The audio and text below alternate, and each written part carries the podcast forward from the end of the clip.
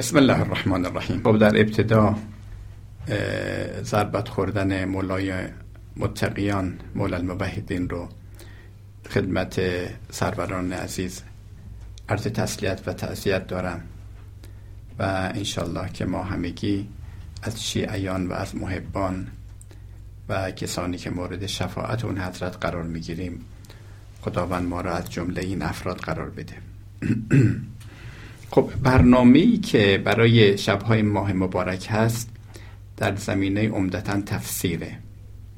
ولی به دلیل تقارنش با شب ضربت خوردن من یک مختصری در مورد مولا خدمتون نکاتی رو عرض می‌کنم. به طور خلاصه دو بخش هست که در زندگی امیرالمؤمنین خیلی پلچالشه یکی مربوط میشه به ماهای بعد از رحلت پیامبر. تقریبا تا هنگام شهادت فاطمه زهرا سلام الله علیها و شاید این مقدار بعدتر. به هر صورت مربوط میشه به ماهای ابتدایی بعد رحلت پیامبر. موقعیت امامی موقعیت خیلی پرچالشیه. و دوم هم مربوط میشه به ایام خلافت ایشون. اون خلافتی که بعد از کشته شدن عثمان با ایشون بیعت می‌کنن و خلافت بر امام منعقد میشه. خب این دو بخش بخش پرچالشیه و خیلی ها تصور می‌کنن به ویژه از بین غیر شیعیان که مشکلاتی و مشکلات و چالش هایی رو که در این دو برهه زمانی وجود داره مربوط به امامه و مربوط احیانا به روش و سیاست های امامه. به طور خیلی مختصر می‌خوام این نکته رو توضیح ارز کنم که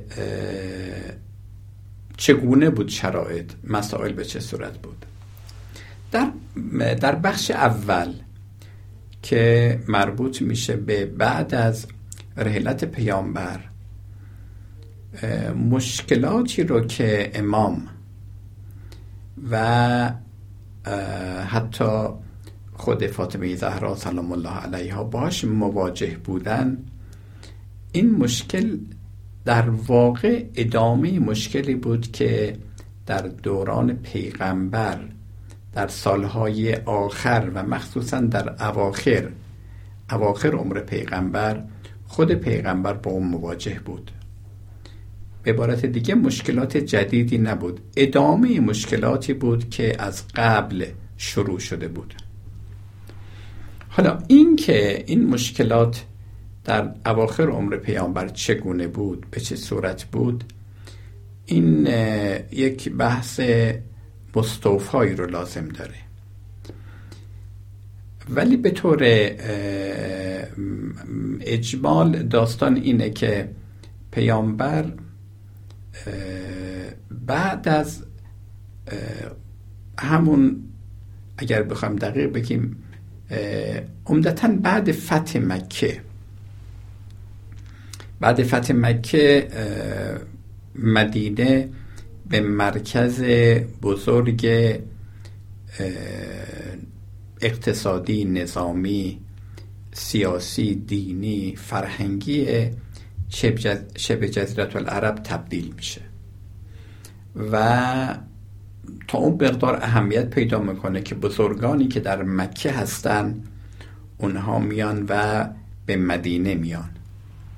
نگاه کنید بعد از اینکه پیامبر به مدینه میان یه تعداد قابل توجهی از مسلمان هایی که در مدینه هست در مکه هستن حتی در حبشه هستن اینها مهاجرت می‌کنن به مکه به عوض می‌خوام به مدینه که به اینها میگن مهاجر.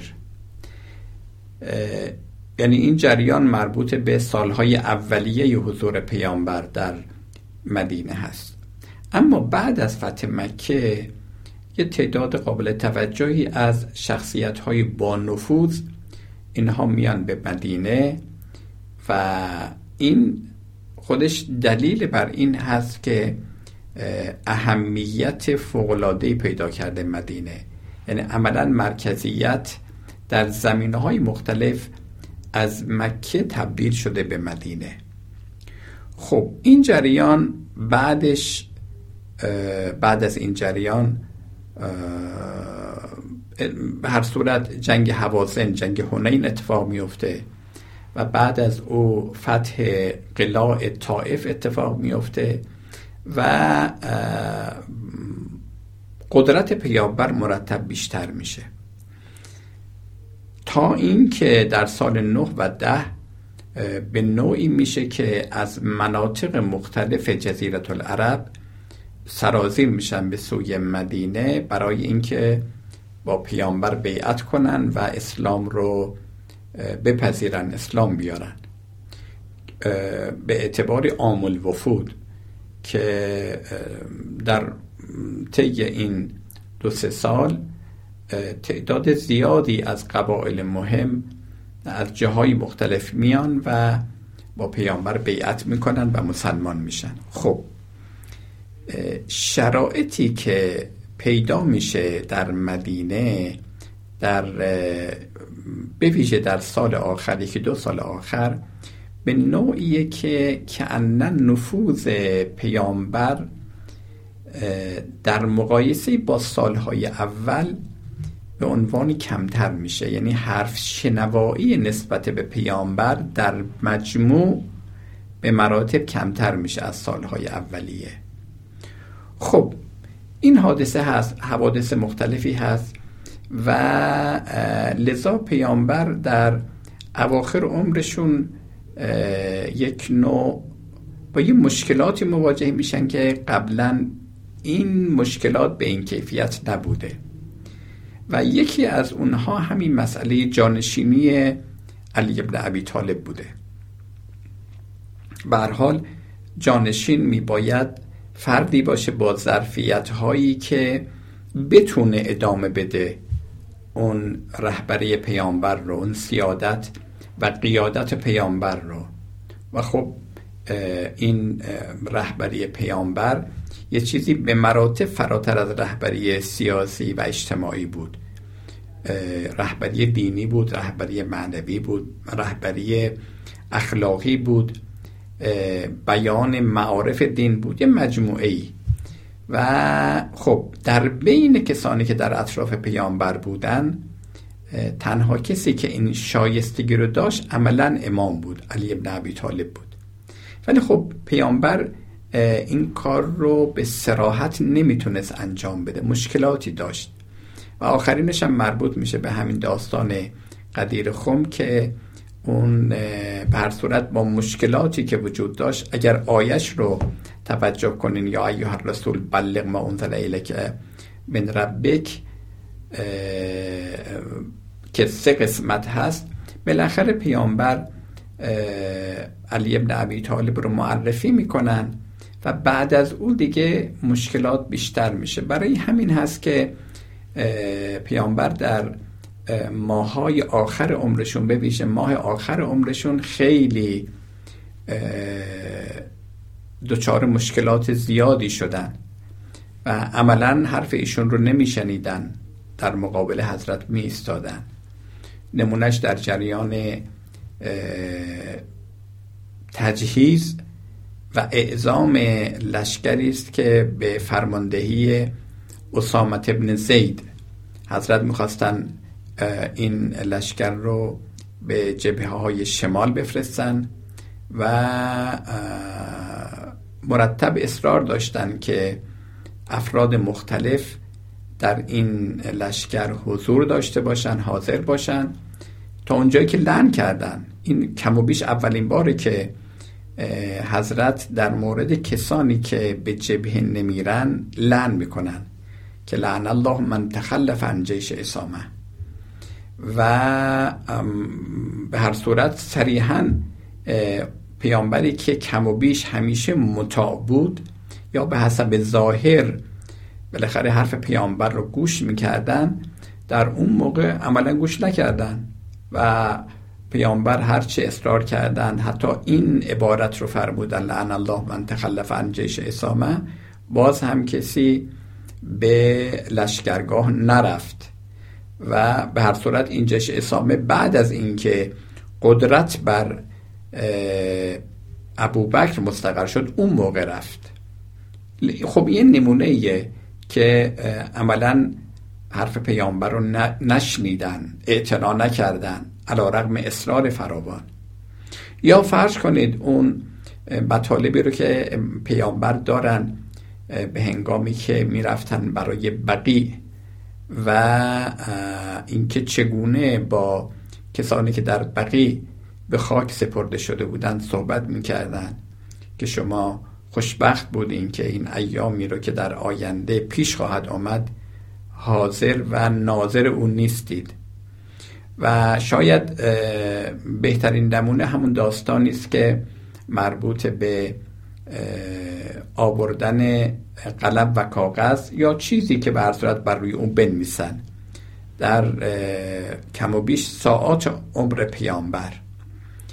و خب لذا به طور خلاصه واقع اینه که پیامبر در اواخر عمرشون مشکلات مختلفی داشتن و مهمترینش این بود که از پیامبر حرف شنوایی نداشتن. خب پیامبر در این شرایط رحلت کردن عملا مشکلاتی که علی ابن عبی طالب باش مواجه شدن ادامه این مشکلات بود. بنابراین این نبود که فرض کنید اون مشکلات ناشی از خصوصیات خصوصیات که نمیشه گفت ناشی از اخلاق و رفتار و سیاست و سیره و روش امام باشه. نه ادامه همون مشکلات بود. و لذا در بخش اول به معنی واقعی مشکلات مشکلات جدیدی نبود و عملا هم به حضرت مرتبط نبود. مشکلاتی بود که از گذشته انبار شده بود و حضرت میراستار اون مشکلات شد.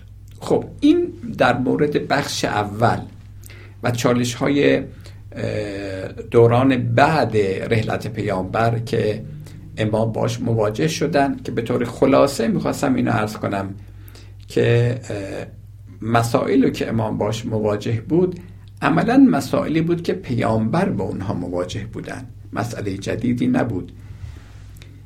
در مورد دوم یعنی مشکلاتی که و چالش هایی رو که در ایام خلافت پیامبر با اونها مواجه بودن باز هم در اینجا مشکل از امام نبود. مشکل از اون جامعه بود که امام به هر حال با اکراه مجبور شد که خلافت و رهبری این جامعه رو به عهده بگیره.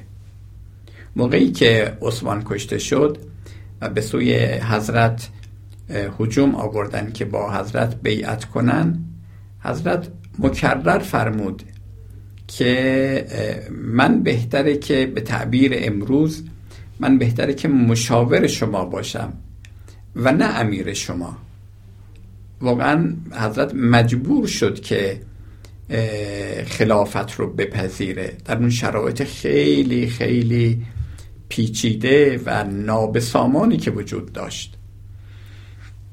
لذا امام میراستار یه چنین شرایطی بود و در این شرایطی که امام در او قرار داشت هر کسی دیگری هم هر کسی دیگری هم که به جای امام می آمد و قدرت رو به دست می گرفت با همین مشکلاتی مواجه می شد که امام مواجه شد.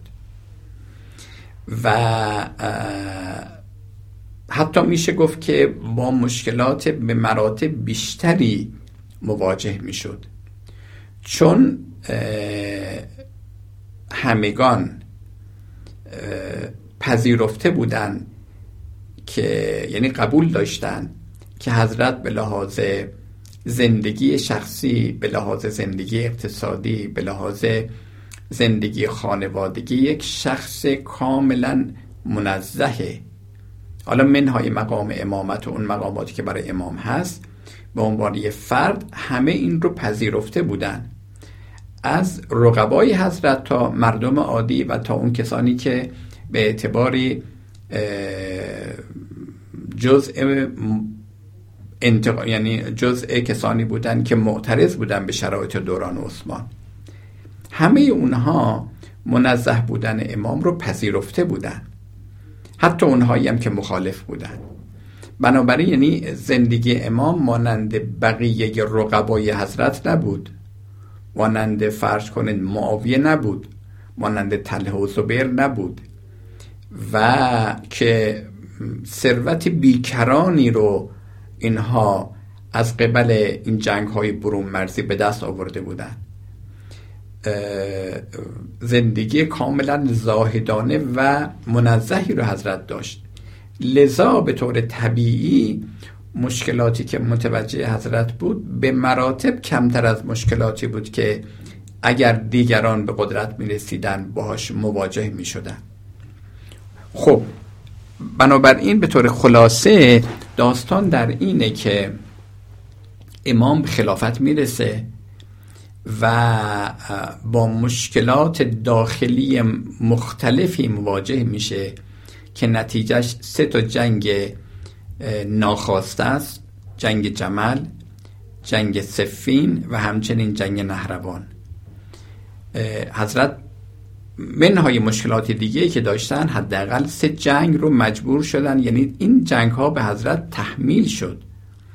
و حتی موقعی که در جبهه بودن طرفین در مقابل هم صف کشیده بودن حضرت به لشکریانشون و به یارانشون می‌گفتن شما حمله نکنید. و در هر سه جنگ مکرر در مکرر هم خودشون و هم با توصیه ایشون برخی از اصحاب شناخته شدهشون برای طرف مقابل اینها رفتن و طرف مقابل رو شرایط رو توضیح دادن اونها رو نصیحت کردن اونها رو از جنگ باز داشتن که این کارو نکنید. و باز هم اثر نداشت و تا موقعی که برخی از لشکریان حضرت توسط طرف مقابل کشته نشد حضرت اقدام به جنگ نکرد. خب به طور خلاصه می‌خوام اینو عرض کنم. مشکلاتی رو که امام باش مواجه بود به طور خیلی خلاصه بدون اینکه به بقیه قسمت ها بپردازیم هر کس دیگه ای هر کس دیگه ای به جای امام بود با همین مشکلات مواجه می‌شد.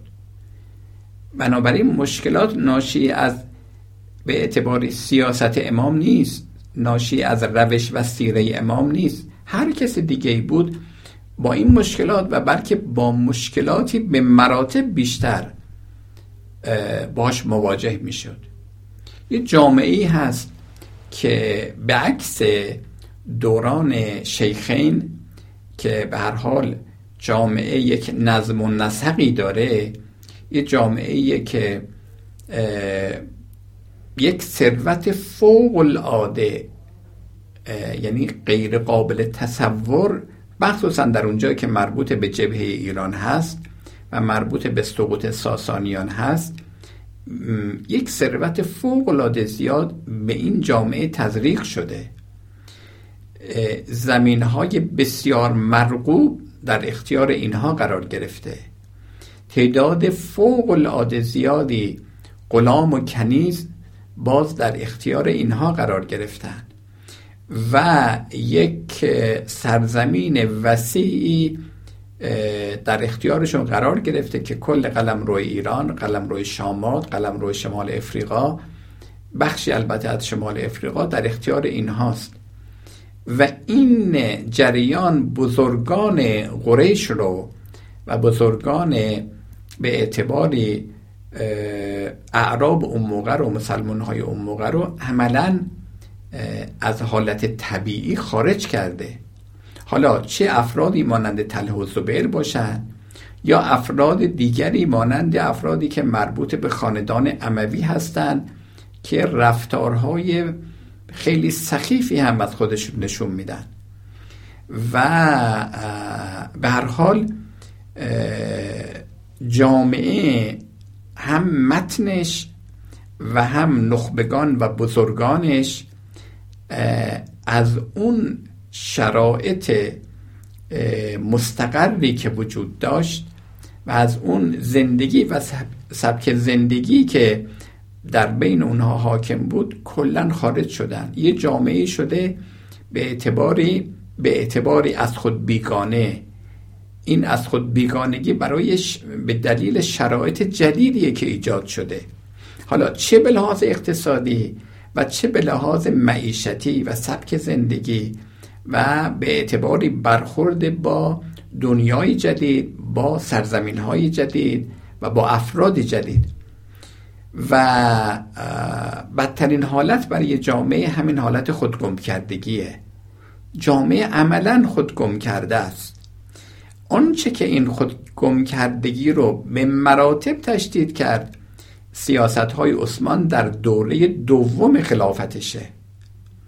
در دوره دوم خلافت عملا قدرت از آن مروانه و یعنی مروان حکم هست و عثمان هم به اعتباری بازیچه سیاست های مروانه. البته مسئله فقط مروان نیست. یک مجموعه سنگینی وجود داره. یه مجموعه سنگینی که به طور اصطلاح اگر مختصر بخوایم عرض مختصر بخوام عرض کنم اصلا کل جامعه از حالت طبیعی خودش خارجه. خب در این شرایط امام میاد سر قدرت. امام به قدرت می‌رسه. و لذا مشکلاتی که هست مشکلات باز شاید بار دوم این رو عرض کنم ربطی به امام نداره. شما در نظر بگیرید همون موقعی که امام به قدرت رسید فرض کنید تله به قدرت می رسید فرض کنید زبیر به قدرت می رسید یا کسانی که از بیعت امتناع کردند چون تله و زبیر اول بیعت کردند و بعدا بیعت رو نقض کردند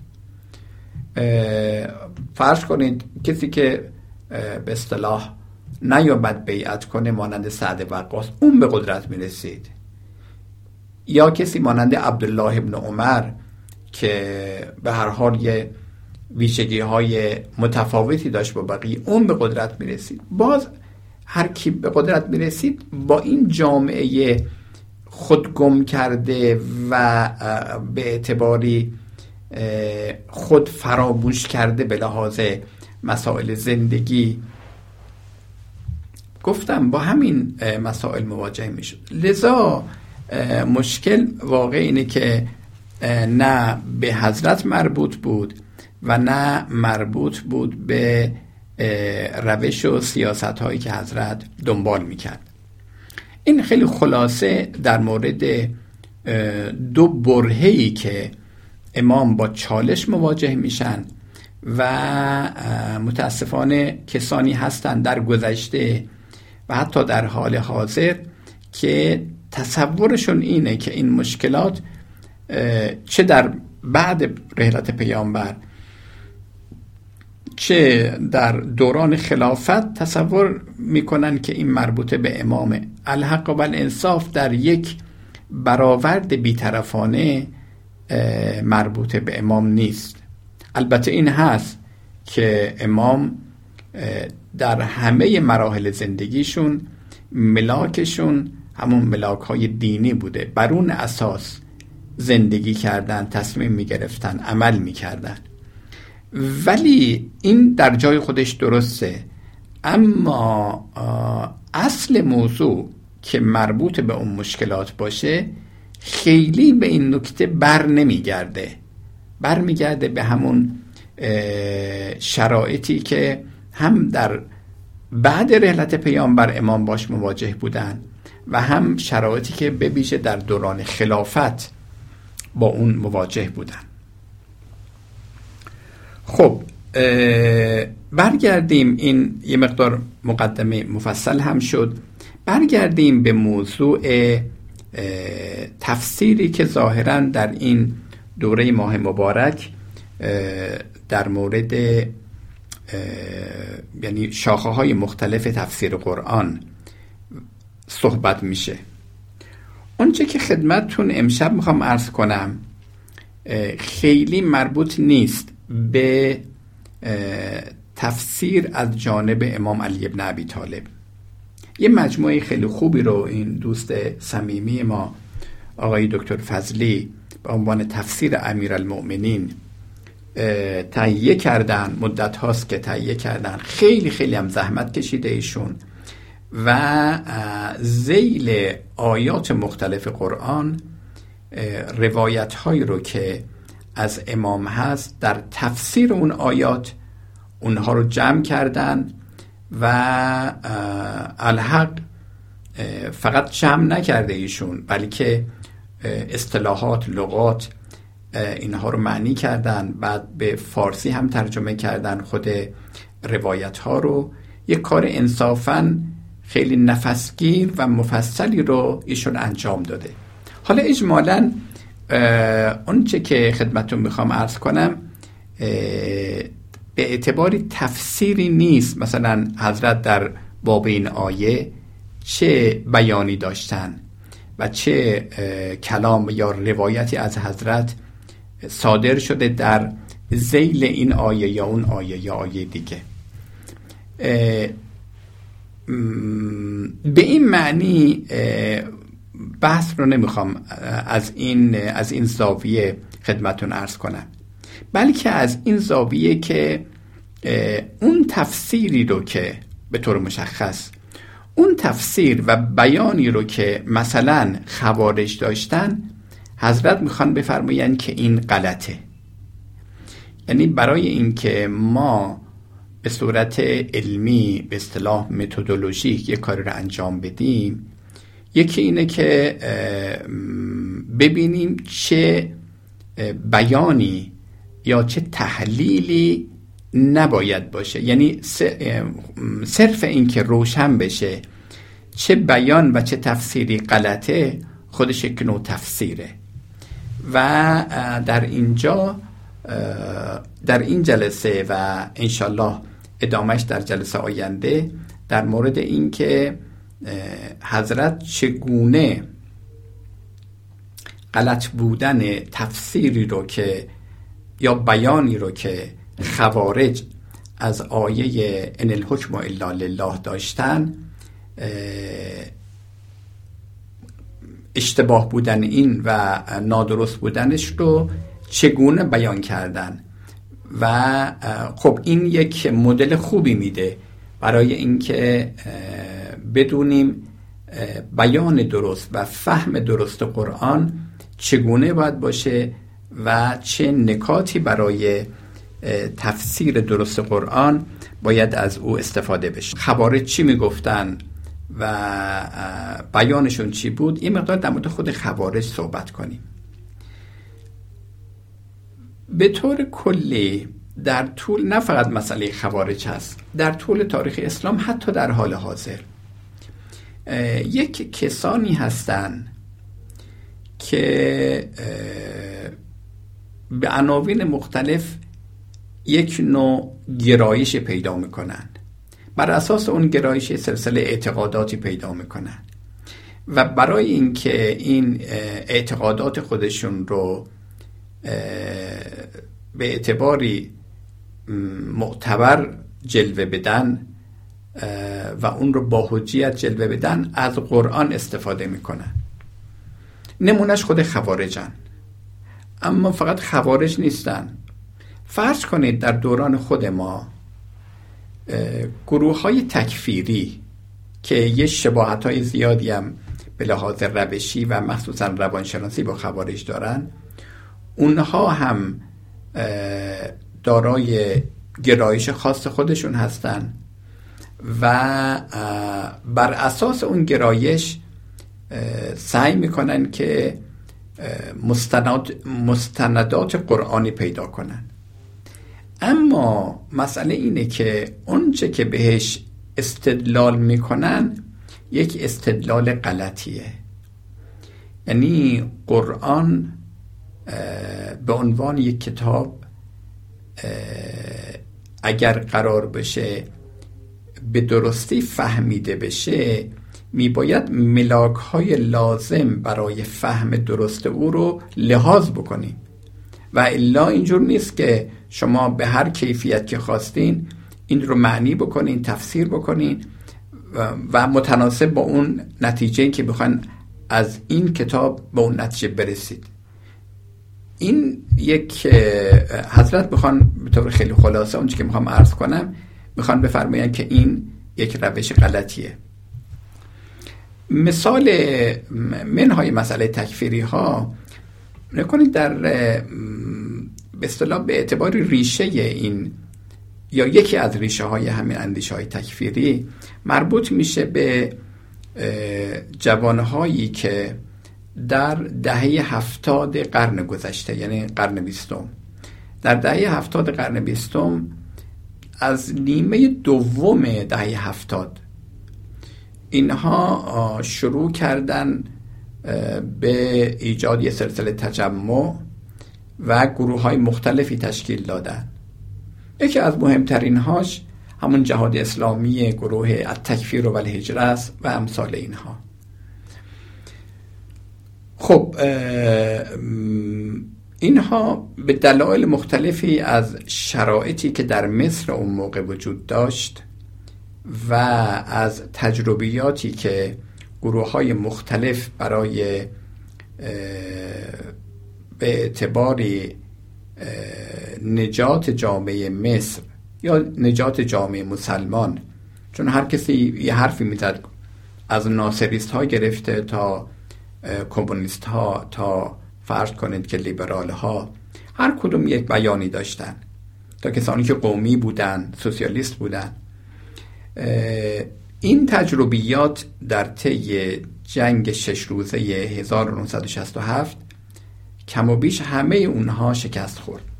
و از همه مهمتر همین ایده قومیت عربی و سوسیالیسم ناصر بود.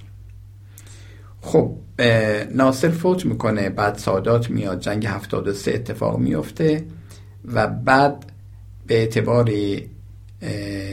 لیبرالیزه کردن سیاست و مخصوصا اقتصاد مصر رو و شوروی, شوروی زدایی مصر رو در پیش بگیره که یه سلسله بحرانهای شدید اجتماعی که منجر به اعتراض گرسنگان به تعبیر روزنامه‌نگاری خودش ایجاد می‌کنه و در این شرایط خیلی ناهموار یه سلسله با توجه به ایده هایی که از بخش های مختلف مخصوصا از قطب گرفته بودن سید قطب انواع و اقسام گروه ها تشکیل میشه. خب این گروه ها مستندشون قرآنه.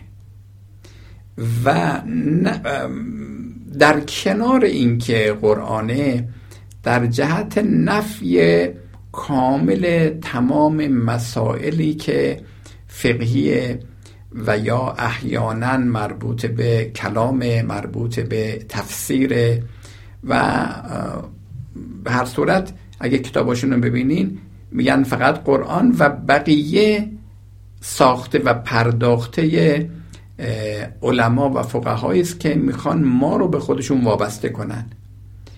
و اینها رو باید کنار زد و به اصل قرآن مراجعه کرد و به هر حال یه سلسله آیاتی رو مطرح می‌کنن بر اساس او ایدولوژی خودشون رو توضیح میدن که ایدولوژی ما اینه و بر اساس اینم عمل می‌کنیم.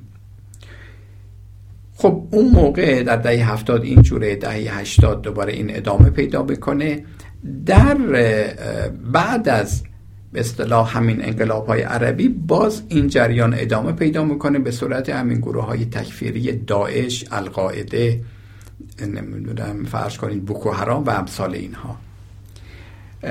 که می‌خوان صرفا با توجه به قرآن به راهی که به عنوانی می‌خوان به راه حل برسن می‌خوان به نتیجه برسن و همه چیز رو نفی می‌کنن فقط به قرآن تکیه می‌کنن و اینکه قرآن چه گفته بر اون اساس می‌خوان ایدولوژیشون رو تنظیم کنن. کنید در اون موقع هم اینجور بوده. یعنی خوارج کسانی هستند که هدفشون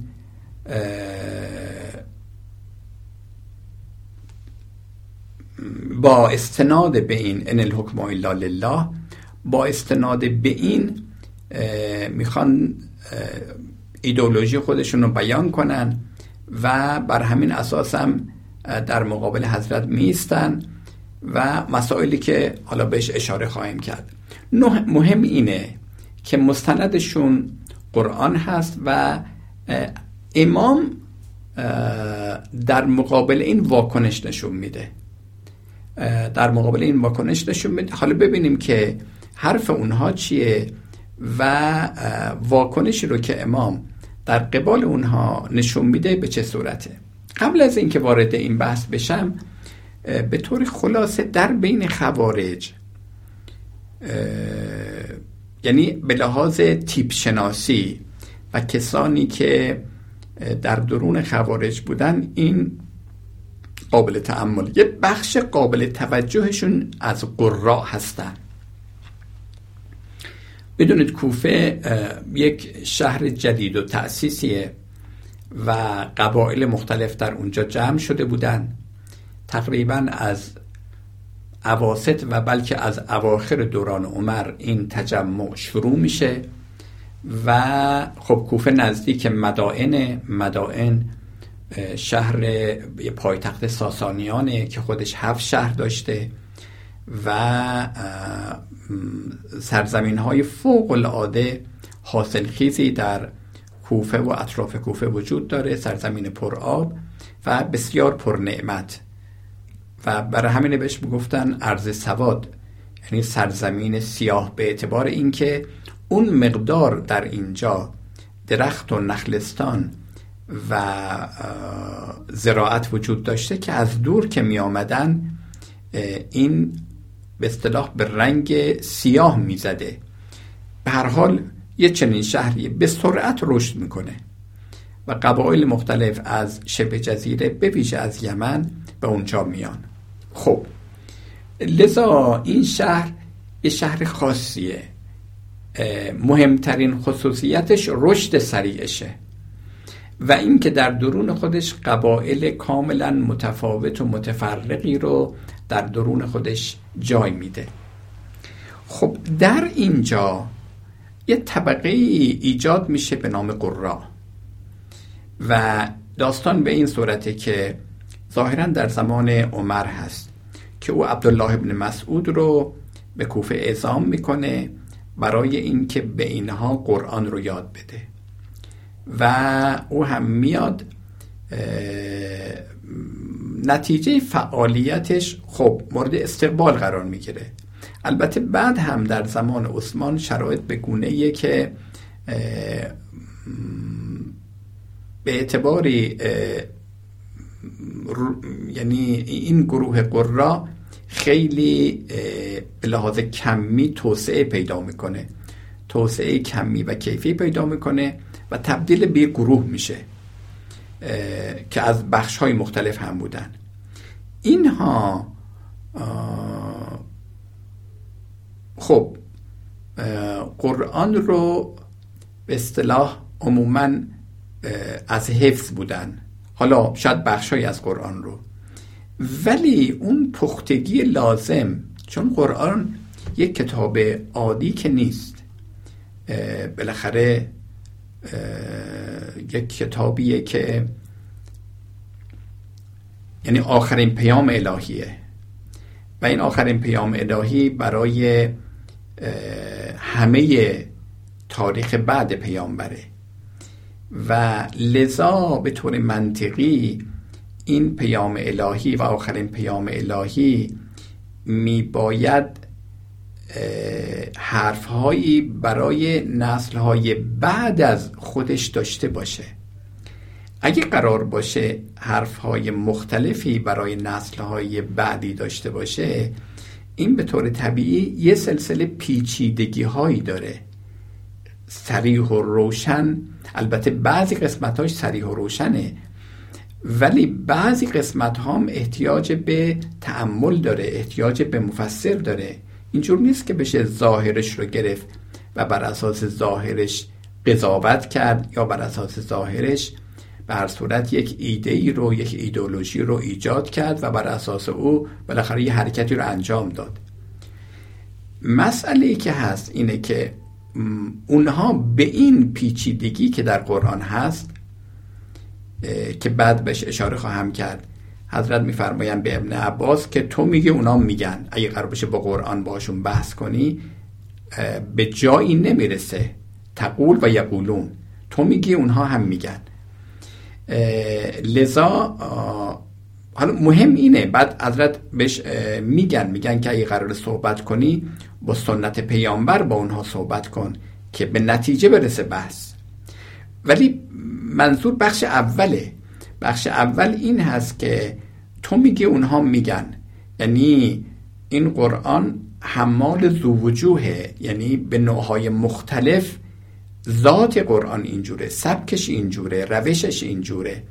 به نوعهای مختلف میشه اون رو گفت و اون رو تفسیر کرد. ولی این درست نیست. این که چه چیز درسته نکته که حالا بعد بهش به صورت یعنی بهش خواهیم پرداخت و به عنوانی به صورت به اصطلاح جانبی نشون میده که تفسیر قرآن چگونه باشه چگونه باید باشه و چه خصوصیاتی باید داشته باشه. خب اونها یعنی خوارج هدفشون این بود که از قرآن استفاده کنن و از آیه استفاده کردن که خیلی هم متفاوته با اون چیزی که خودشون می‌خوان به اون نتیجه برسن. یا کنید اونها این حرف رو می‌زدن ان الحکم الا لله. این که ان الحکم الا لله می‌خواستن ازش نتیجه بگیرن که چرا تو به عنوان علی ابن ابی طالب حکمیت رو پذیرفتی؟ و این از آن خداست. و حضرت رو می‌خواستن به این ترتیب محکوم بکنن. راستش خودشون هم خیلی شاید متوجه نبودن که چی می‌خوام بگن. عمدتا می‌خواستن مخالفت کنن. اما سیاق آیات که حالا در جلسه آینده خدمتون خواهم گفت اصلا در این زمینه نیست که ان الحکم الا لله. در این زمینه نیست که قدرت و حکومت از جانب خداونده. اصلا در مقام دیگه و اونها به اعتبار اینکه شاید به احتمال زیاد به احتمال اینکه مسئله حکمیت و حکمیت هم که از حکمه به این اعتبار که مسئله حکمیت مطرح شده از اون می‌خواستن استفاده کنن که بنابراین از این هم مانند حکمه و حکم و به اعتباری حکومتی غیر حکومت خداوند نیست و از این طریق حضرت رو می‌خواستن محکوم کنه که حالا انشاءالله تفصیلش رو در جلسه آینده خدمتون خواهم گفت. و السلام علیکم و رحمت